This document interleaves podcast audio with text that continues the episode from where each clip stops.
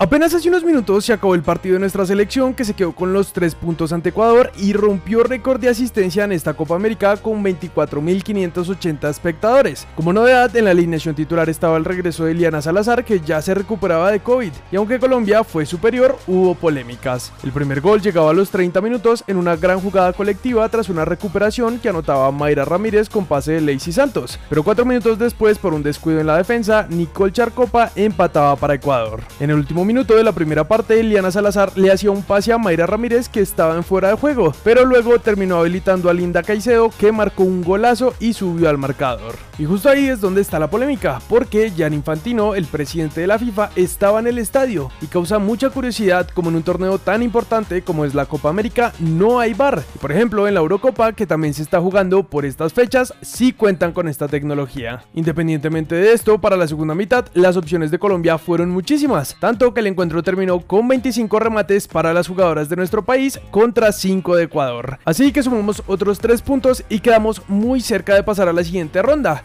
Y por ahora quedamos solitarios en lo más alto de la tabla a falta del último partido del grupo que será el próximo miércoles ante Chile. Pasamos a Inglaterra, pues Davinson Sánchez está en su pretemporada junto al Tottenham preparándose para la Premier League. Y con la llegada del Englet al club, los rumores de salida de nuestro central habían incrementado. Por eso, Dao dijo que ya está acostumbrado a que se especule siempre con su futuro, ya que al final nada cambia y ya está en su sexta temporada con los Spurs. Además, está seguro de que podrá luchar por el puesto, pues dijo. Competir, el retarme con mis compañeros aumenta la sana competitividad en el equipo. Siempre buscamos eso, no solo en mi posición. Tenemos dos jugadores por puesto y eso es bueno.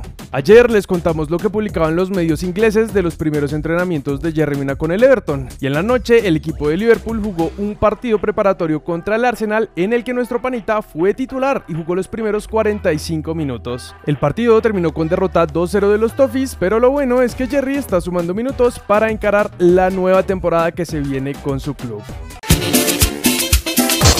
Siguen debutando los nuestros en esta nueva temporada y hoy el turno fue para John Córdoba que fue titular en el primer partido de Liga del Krasnodar contra el Fakel en Rusia. Mientras que en Bélgica vimos como el Genk celebró su día del hincha y en fotos que publicaron por redes nuestros jugadores fueron protagonistas. Cracks, ¿recuerdan la posibilidad que tuvo James de llegar a jugar en Brasil? Pues parece que poco a poco se van cerrando las puertas del Brasileirão. Según el diario O Globo, el Flamengo está cerrando la llegada de Oscar, por lo que no le interesaría llevarse a nuestro 10, aunque Atlético Mineiro y por supuesto Botafogo siguen esperando una respuesta de James, que como les contamos no estuvo en el más reciente partido de pretemporada del Al Rayyan y se dio a conocer que fue por una lesión que sufrió en un entrenamiento. Pasando a nuestra liga, ayer tuvimos dos partidos más tras la victoria por la mínima de Pasto sobre Jaguares. En uno, Equidad Junior no lograron sacarse ventaja y empataron a cero, mientras que en el Nacional versus Millonarios sí tuvimos goles y le agradecemos a Andrés Felipe Moreno que en los comentarios nos dejó el resultado. Millonarios con goles de Daniel Ruiz y Luis Carruiz venció a los locales 2-1. El gol de los verdes lo hizo Brian Palacios. Terminando el juego, Hernán Darío Herrera, director técnico de los verdes, reconoció que fue un partido muy difícil y agregó. Quiero pedirle disculpas a la afición que nos vinieron a acompañar. Me queda felicitar a Millonarios por lo que hizo. En estos momentos venimos de un título y creemos que de este bache vamos a salir. Por el lado de Millonarios, Alberto Gamero se unió a las recientes declaraciones de Hernán Torres sobre la cantidad de partidos de los jugadores, pues dijo, uno de los puntos que le manifesté a ellos, hoy tengo que estar con Hernán Torres porque esto es increíble, jugadores sin descanso, jugadores comenzando otro torneo. Nacional creo que le dio a sus jugadores 3, 4, 5 días y eso que no alcanzó a jugar la primera fecha porque puso un poco de muchachos. Hoy tenemos dos juegos más de nuestra liga en su fecha 3, Envigado versus Alianza Petrolera y Santa Fe contra Cortuluá. Emerson Rodríguez le dio el gol del triunfo al Inter de Miami en una remontada épica contra el Charlotte en la MLS. Otro de los nuestros que marcó para dar la victoria a su equipo fue Julián Quiñones, que hizo gol al minuto 82 del partido entre Atlas y Cruz Azul en la Liga MX. Michael Ortega fue oficializado como nuevo jugador de The Strongest, firmó con el histórico equipo boliviano hasta junio de 2023.